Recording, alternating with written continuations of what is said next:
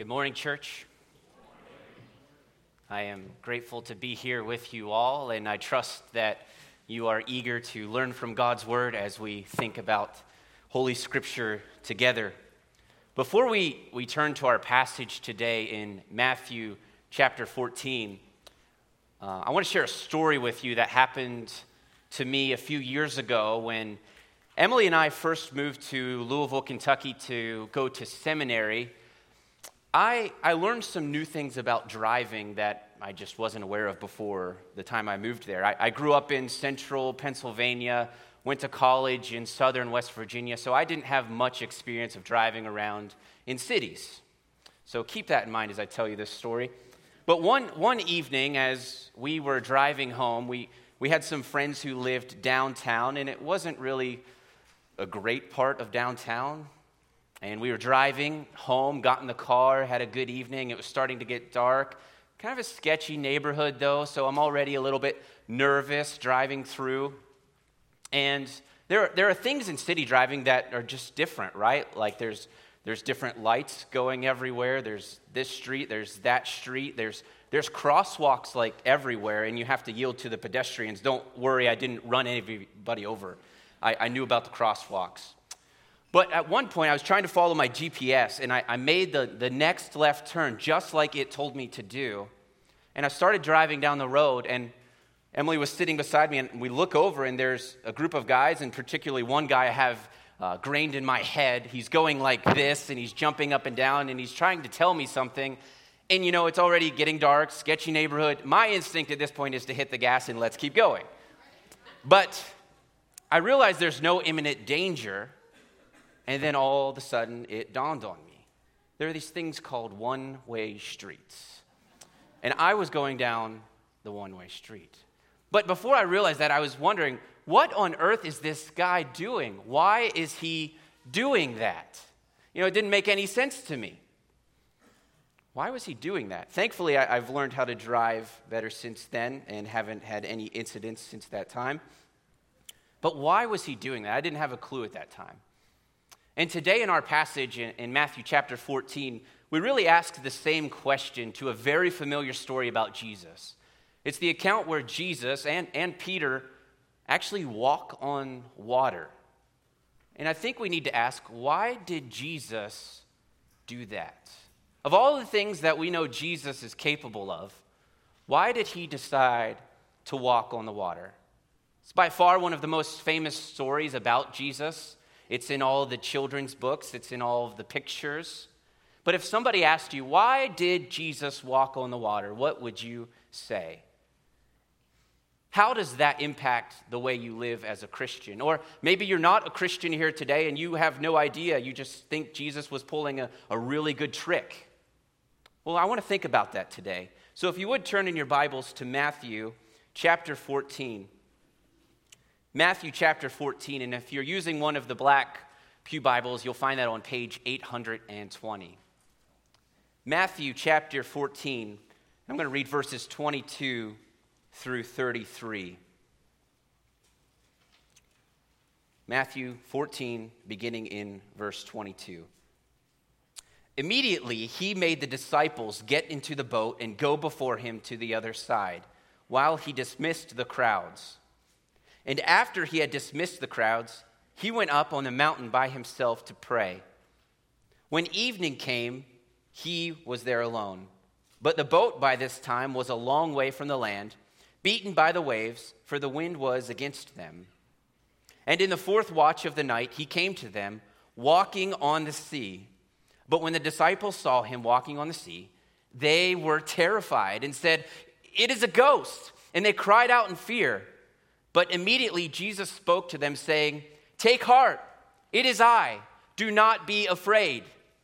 And Peter answered him, Lord, if it's you, command me to come to you on the water. He said, Come. So Peter got out of the boat and walked on the water and came to Jesus. But when he saw the wind, he was afraid. And beginning to sink, he cried out, Lord, save me.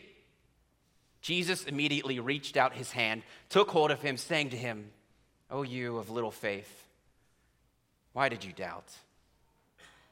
And when they got into the boat, the wind ceased. And those in the boat worshiped him, saying, Truly, you are the Son of God. Let's pray. Father, we are grateful to be here today. We are thankful for your word. We are thankful for this account of your Son, Jesus. May it change us. May it help us to understand who Jesus is and what he has done for us. We ask this in his name. Amen. I believe Matthew gives us this account of Jesus walking on the water and Peter walking on the water for, for at least two reasons. First reason is Jesus wants to teach us something about himself. Jesus wants to teach us something about his identity, his person. Who is this man? But he also wants to teach us something about our relationship to him. So Jesus gives us this account so that we can learn something about him and also something about our relationship. How do we relate to who Jesus is? What does that mean for our lives? And the end result of all of this, we can go ahead and jump ahead. You see in verse 33 is the proclamation and the worship of Jesus as who he is, the Son of God. And so I pray that this is what happens to us today. What happened 2,000 years ago when these disciples encountered Jesus would happen to us today. That we would understand who Jesus is and worship him, despite living in a fallen world plagued by chaos and fears and death. If you, if you look at the context as we get into the story of Matthew chapter 14 and Jesus walking on the water, this chapter is very concerned about who Jesus is. In fact, you could argue that's why all of the Gospels were written, was to show us who this man from Nazareth is. But specifically in Matthew's Gospel in chapter 14, we see this heating up. And actually, at the end of chapter 14, if you look in verse 54, Jesus was, was coming to the synagogues in his hometown. He was doing all of these great things. And then there's this question in verse 54 of chapter 13 that really sets the stage for what we're thinking about today. And it's this Where did this man get his wisdom? And how is he doing these mighty works? That's the question, isn't it? How is Jesus doing this? Who is Jesus? How is he doing these miraculous works? Where did he get this wisdom from? And, and, you can start to go down the chapter. The first answer is Isn't this the carpenter's son? We know his parents, we know his brothers and sisters. It's Jesus of Nazareth. He's the carpenter's son. As we jump into chapter 14, you see that, that King Herod thinks that this is John the Baptist back from the dead. Maybe he's another great prophet. But finally, in verse 33, we see no, this is the Son of God. And again, this is what why we're reading this story today, why we're thinking through this story today, so that we would once again be reminded that Jesus is the Son of God and is worthy of all of our worship, despite living in a fallen world plagued by fears and doubts. So, as we think about our story today, let's think about the scene that's, that's setting up, that's taking place in verse 22. So, after a long day, we find the disciples at the Sea of Galilee. And Jesus tells the disciples to go ahead of him. It's been a long day of ministry. He just fed 5,000 people, the miraculous miracle that happened there. But why does Jesus tell the disciples to go ahead of him? Why does Jesus urge the disciples to leave him? Well, there's a couple options here as we're thinking about the scene. Option number one is Jesus wanted to prevent the crowds from coming in and making him king, right? This happened in John chapter 6. The crowds see everything that Jesus is doing, they like his teaching. Hey, we want to make you king right now. Or maybe it was Jesus just eager to, to get away for a while, to get into isolation. He wanted to teach this, the disciples this faith lesson. But in all likelihood, it seems like the reason Jesus wanted to, to seclude himself was if you look back in verse 13, now when Jesus heard about this, he withdrew from there in a boat to a desolate place by himself. So Jesus already was going to a desolate place. He was already going somewhere to pray. And then the feeding of the 5,000 is actually an interruption of that. But Jesus had compassion on these people and performed this great, this miraculous work. And so we come back to verse 22. and verse 23, we see Jesus is just going back to what he was originally going to do. He was going to be alone with the Father. And while this, this particular passage that we have today isn't a passage on prayer, it does remind us that the pattern of the life of Jesus was a pattern of prayer, was a life of prayer. He was devoted to prayer.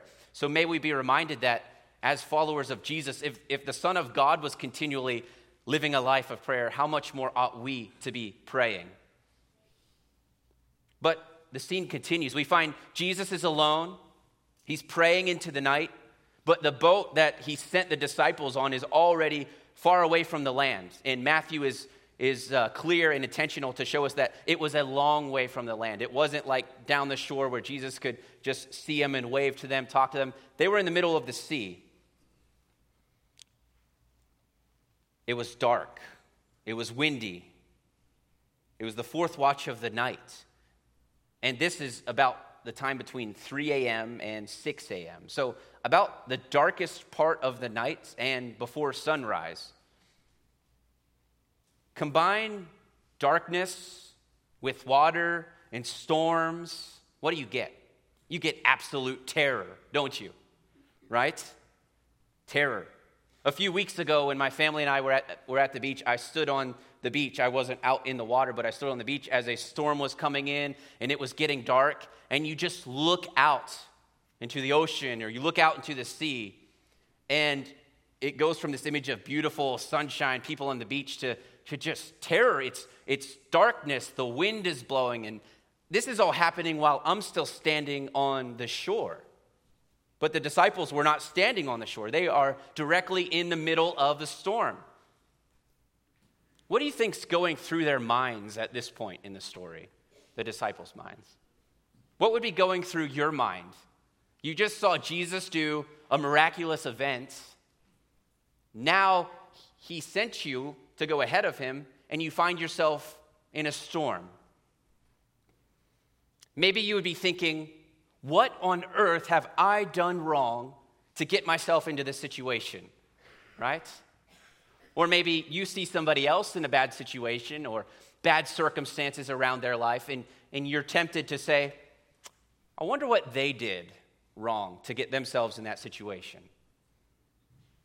May we be cautious about judging others in their situation. Because if you look back at verse 22, Notice who made the disciples get into the boat. It was Jesus. Forceful or not, whether some, some commentators argue that he made them, he urged them, he compelled them, or he merely told them to go ahead of them. Either way, Jesus directed them to get into the boat. Jesus took the initiative. Jesus sent them into the storm. And the disciples haven't done anything wrong according to this story. In fact, they are actually in the middle of the storm because they obeyed Jesus. He sent them into the storm. And it's here that we're re- reminded that Jesus put them, as he often does us. Sometimes Jesus will put you or I in a situation that we didn't plan to be in to show us something that we desperately need. Sometimes Jesus will put you in a situation that you didn't plan to be in, that you don't want to be in, that you don't like, but He's showing you something that you desperately need. Jesus was teaching them something about Himself, and Jesus was teaching them something about their relationship to Him. And as the story goes on, the tension heightens. Things get a bit spooky, like literally, they get a little spooky. The water's choppy. These guys must be exhausted. They've been trying to row this boat or do whatever they have to do to keep the boat staying above water for hours. And then, what could possibly make this situation worse? It's dark, it's windy, there's a storm going on. They're probably hungry, they're probably exhausted, they're tired. What could possibly be worse? How about a ghost, right? Things just get worse when you throw a ghost into the picture, right? But that's exactly what happened. In the midst of this darkness and this chaos, they look out on the water, and to their terror, they see a figure walking toward them. And the only logical conclusion is what? It's a spirit, it's a ghost. And what do they do? Well, they do exactly what you or I would do. They screamed. They cried out in fear. They were not expecting it to be Jesus.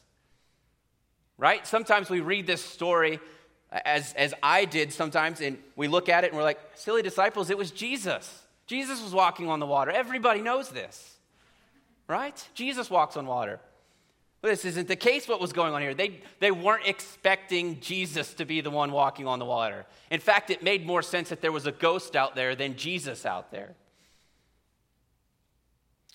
At times, God will put you in situations that you didn't plan to be in to teach you something you desperately need. So let's see what the disciples desperately needed. Point number one that I want you to see today is a display of God a display of God. Remember, this story is for us so that we learn something about God and something about ourselves.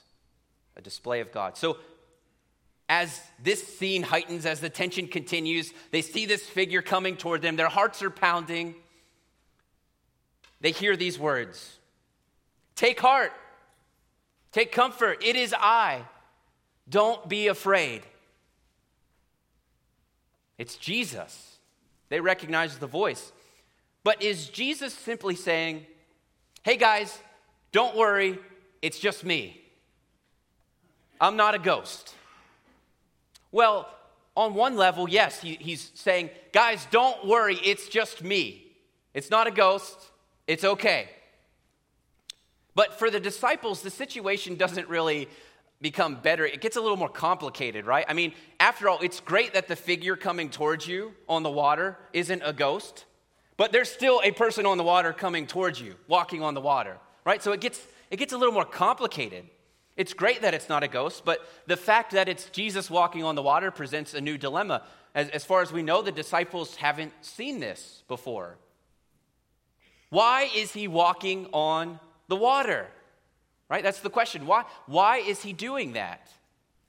Before we get into answer that question, are, are you amazed at this? Again, sometimes we say, of course he's walking in the water, it's Jesus.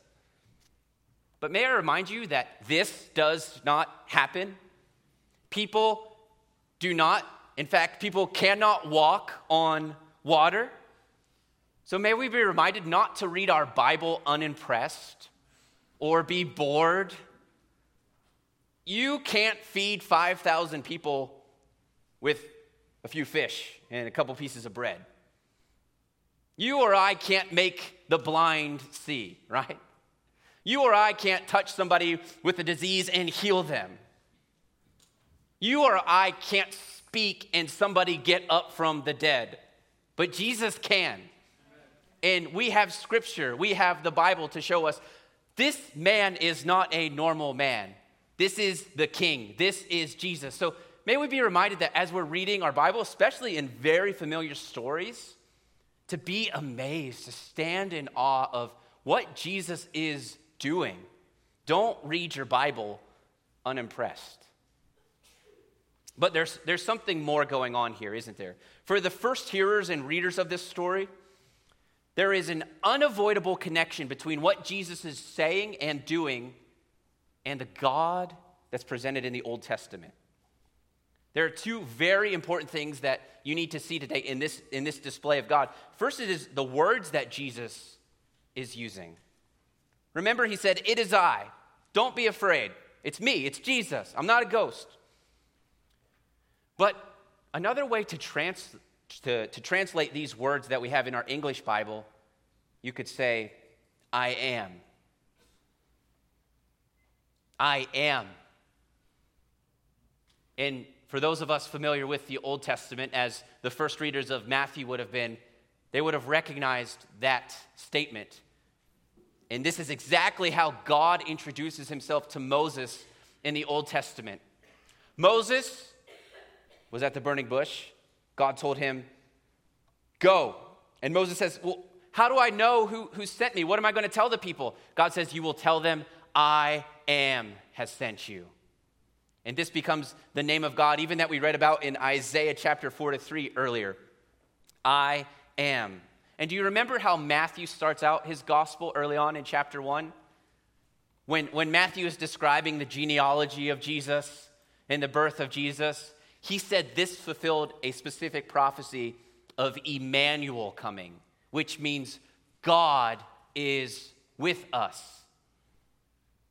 So, on one level, Jesus is assuring the disciples, it's not a ghost, it's me. But on a much deeper level, Jesus is saying, it's not a ghost, it's I am. Yahweh, the God of Israel, is here. So Jesus' words matter as, as he's trying to display God to us. But another thing is the action that Jesus is doing, right? We already mentioned people don't walk on water. Who does that? Who walks on water?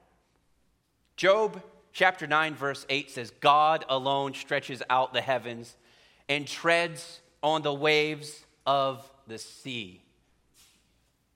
This miraculous act of Jesus is displaying God. He's claiming words of I am are confirmed by his action of walking on the water. But there's more. There's more going on to this story that is actually even more glorious. By walking on the water, what Jesus is doing, what Jesus is demonstrating, is that he has dominion over the sea and all that it represents. He is king over the sea and all that it represents. For in the ancient world, you didn't typically go to the beach to have fun, like maybe you or I would. In Jewish literature or in Jewish writings, the sea was often used to represent something that was threatening, something that was chaotic, something that was evil, something that represented death. I mean, you can even think about all of the stories of the sea monsters that, that have happened over the years, right? The sea historically has not been pictured as a pleasant place, especially when it's dark. Even, even later on in the book of Revelation, we would, we would read about the beast that is coming. And he, what is he doing? He's emerging from what? The sea. It, it's representative of, of chaos, of, of calamity, of, of disunity, of death. Jesus is trampling over top of that. I remember one time as a kid, it was about fifth grade, I believe. My, my family and I started attending a, a new church in town. And of course, a lot of people knew my parents. I didn't know who these people were. But as I was walking into church with some of my friends, um, the greeter at the door, who, whom I didn't know at the time, looked at me and he stopped me, didn't even introduce himself. He just said, Let me guess. You must be a Snyder. In fact, you must be, you must be Dan's boy. And, you know, a little fifth grader who loves their dad said proudly, Yes, I am, right? But how did, how did you know that? Well, he replied, You look just like him. That's exactly what's going on in Matthew's account. Has anyone ever asked you, Do you look like, or told you that you look like your father? You act like your mother? Certain characteristics that you do, whether good or bad, right? Reminds and, and tell someone to say, You're acting just like your father, or that is totally something your mother would do. This is what Matthew wants us to see. Jesus is using words that God uses for himself. Jesus is doing things that only God could do. He is the I am. He is the one alone who walks over the waves of the sea, over sin and death. Jesus is, Matthew is leading us to see that Jesus is the Son of God. He's acting and doing things just like his Father. Do you see the beauty that's being displayed even in the midst of this storm? Remember when this scene began? Jesus went up on the mountain to pray. And what was he doing? He was speaking with, with God, his Father. But Jesus didn't stay on the mountain, did he? He didn't stay away from the chaos, the calamity, the, the danger of the storm. He entered the storm on a rescue mission. And if you're looking back at Matthew again, back in chapter 1, Matthew informs us that Jesus came. The reason why Jesus came was to save his people from their sins. And if you're looking ahead in Matthew, he shows us exactly how this was accomplished. It was accomplished by Jesus dying on the cross for the sins of his people and rising again. Jesus left perfection for a fallen world. Jesus took the death that we deserve, he took that on himself. Jesus conquered the power of death for all who will repent and trust in him. Jesus didn't stay on the mountain. He didn't just stay in the presence with his Father. He didn't look down and see us suffering and leave us go. But he loved us. He came down on a rescue mission. The great I am has intervened in the person and work of Jesus. And he has promised to always be with his people, right? This, again, this is how Matthew ends. You are to go, make disciples of all nations, baptizing them, teach them all that I've taught you. And by the way, I'm always with you, even till the end of the age. The great I am is present with us. This, this, just knowing this should, should be enough to calm our fears, to calm our anxieties, to give us great comfort in the midst of uncertainty. This is good news, right? This is gospel. Moms, when, when it's been one of those parenting days and the child's been especially hard to deal with, or one of those weeks you feel like you're about to break, Know that the great I am is with you. You're not alone. When your marriage has hit, hit a roadblock, it's stumbling, you feel like it's, it's about to fall, you feel like about to give up, know that you are not alone. The great I am is with you. If you're fighting an illness or a disease, we don't have all the answers. Know that the great I am is with you. You are not alone. And you're not in this storm because God doesn't love you. In fact, you may be in this storm because God does love you and is showing you something about himself. So, knowing that Jesus is the great I am, is Lord over this fallen world and all that it represents, should give us great comfort. But we still fear, don't we? Despite knowing what Jesus has done for us, despite the gospel, despite knowing that Jesus is with us, we still fear. And notice that our story isn't over today. Simply because Jesus showed up, all is not necessarily well with the disciples. The, the, the resolution hasn't been met. The storm is still going on. And at this point in the story, it's, it's kind of like, you know, in a superhero movie when the tension is high, when all doesn't look well, things are getting scary, but then all of the sudden, whether it's Batman or Superman or Spider Man, name your favorite guy or lady, jumps into the picture and lands, what happens? There's like a sense of, yes, we've got this. There's a sense of comfort. There's a sense of security that, that's happened. The superhero is here, the hero is here. But the movie isn't over yet even the, the resolution hasn't happened yet. There's still fights to be had, there's still things to happen, there's still wars to be won. But just knowing that person is there gives you a sense of confidence, gives you a sense of security. You know how the story is going to end.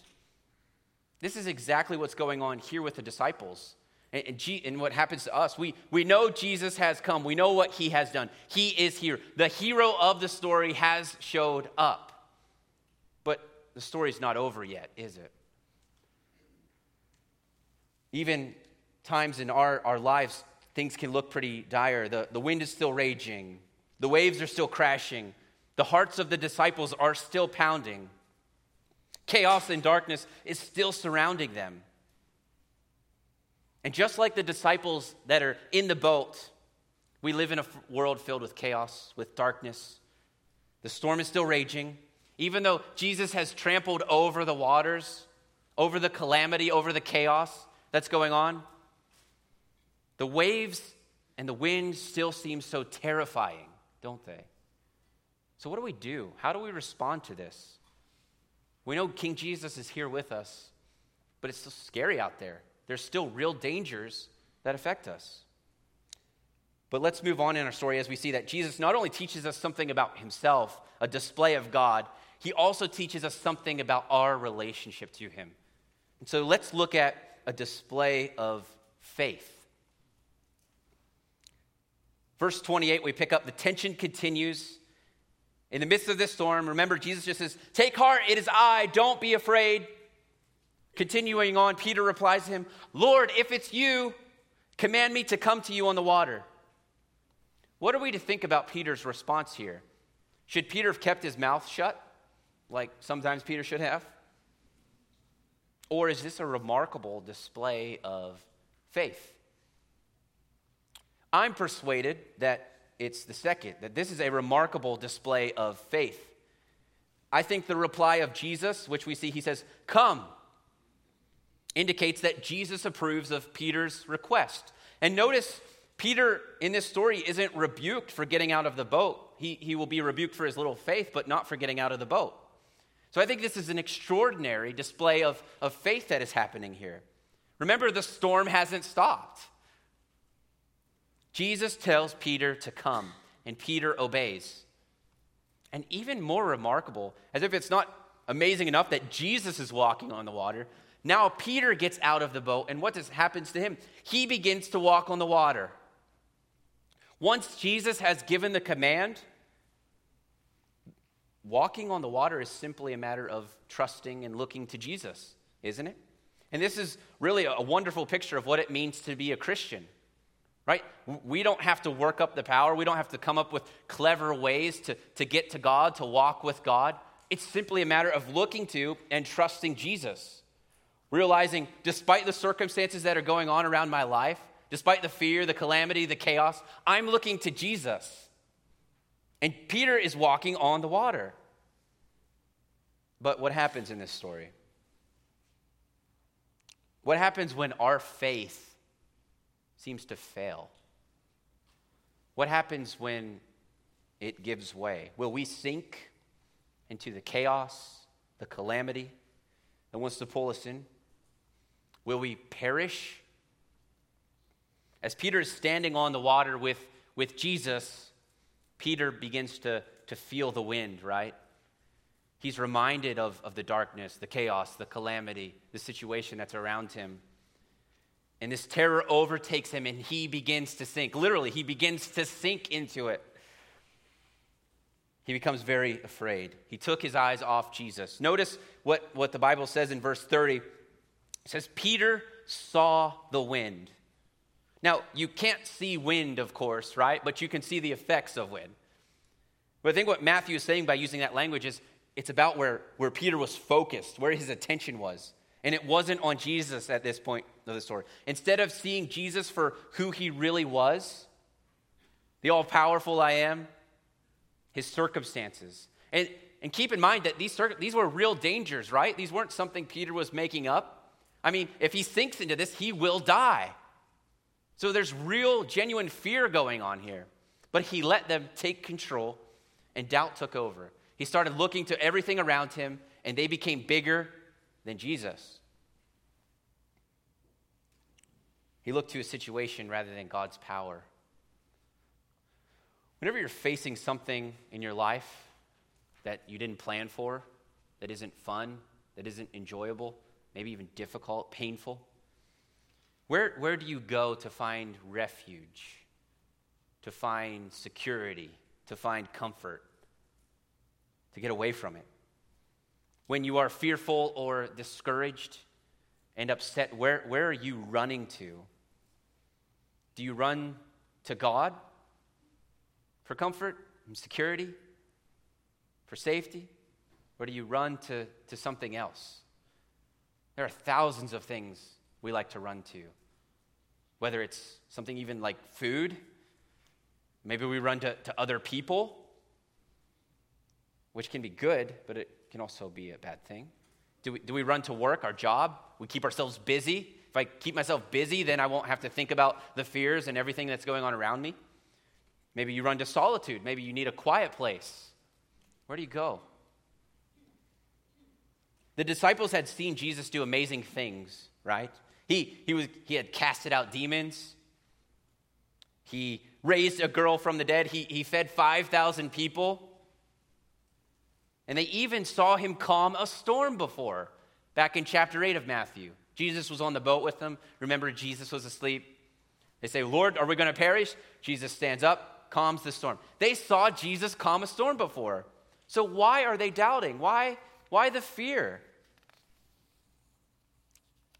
I could ask the same for us, couldn't we? What, when, what happens when a trial or a circumstance comes our way again? Another storm comes in again. What do you do? What do I do? Do we get discouraged? Do we get depressed? Do we take our eyes off of Jesus? Do we say things like, God must not love me? It's in moments like this that we have a tendency to forget the glory of the gospel, right? We forget that um, Jesus came, died for us, conquered our greatest enemy of sin and death. If he conquered that enemy, he will certainly take care of us through anything else. But it's in these moments when, when we have a tendency to start seeing those ghosts again, right? Instead of Jesus. Fear takes over. But, brothers and sisters, here's where the gospel goes even deeper. The good news of Jesus goes even deeper. It's not a one time event, is it? In the moment of crisis, Peter begins to sink. He knows the only thing he can do is call out to Jesus. And what does he say? Lord, save me. And immediately, instantly, without hesitation, Jesus reaches out his hand and grabs him. Isn't this glorious? Friends, this is Jesus, full of grace and compassion. Jesus, the friend of sinners. Jesus, the one who was sent to save sinners. Not just one time in your life, not to just get you off the ground and get you going, but He continually is your Savior. He is always your Savior. Even in the midst of your doubts, of your fears, when you feel like all these have overtaken you, know who to cry out to. It's Jesus. And He won't hesitate to grab you. He won't think about it. You know, you, you messed up this many times, I think you're done. No, He will not hesitate to save you. We've been singing a song here recently When I fear my faith will fail, He will hold me fast. Jesus will hold you. And what does what happens then? Jesus grabs Peter he says, You of little faith, why, why did you doubt? And in a moment, they get into the boat, and the storm is gone. It's gone. And certainly, this, this is a, a rebuke of Peter in a sense, right? Like, you, you should have trusted me, Peter. But, it, but it's also an invitation at the same time. You have little faith. What, what is Jesus implying? Have more faith. Trust me. Trust me. But the beauty of this is that Jesus even rescued those with little faith. It's an invitation to trust Jesus more. And one day we're reminded that all of the storms, all of the chaos, all of the calamity, all of the dangers of death will be gone. One day Jesus will finally end all the storms. One day he will speak, and there will be no more evil, no more chaos. Death will be swallowed up forever. One day it'll all be gone. But until it is, we are called to continually trust the great I am, right? And the beauty of the church is that we can do this together, right? We're, we're not doing this by ourselves, we're doing this together. So, where does all of this lead to?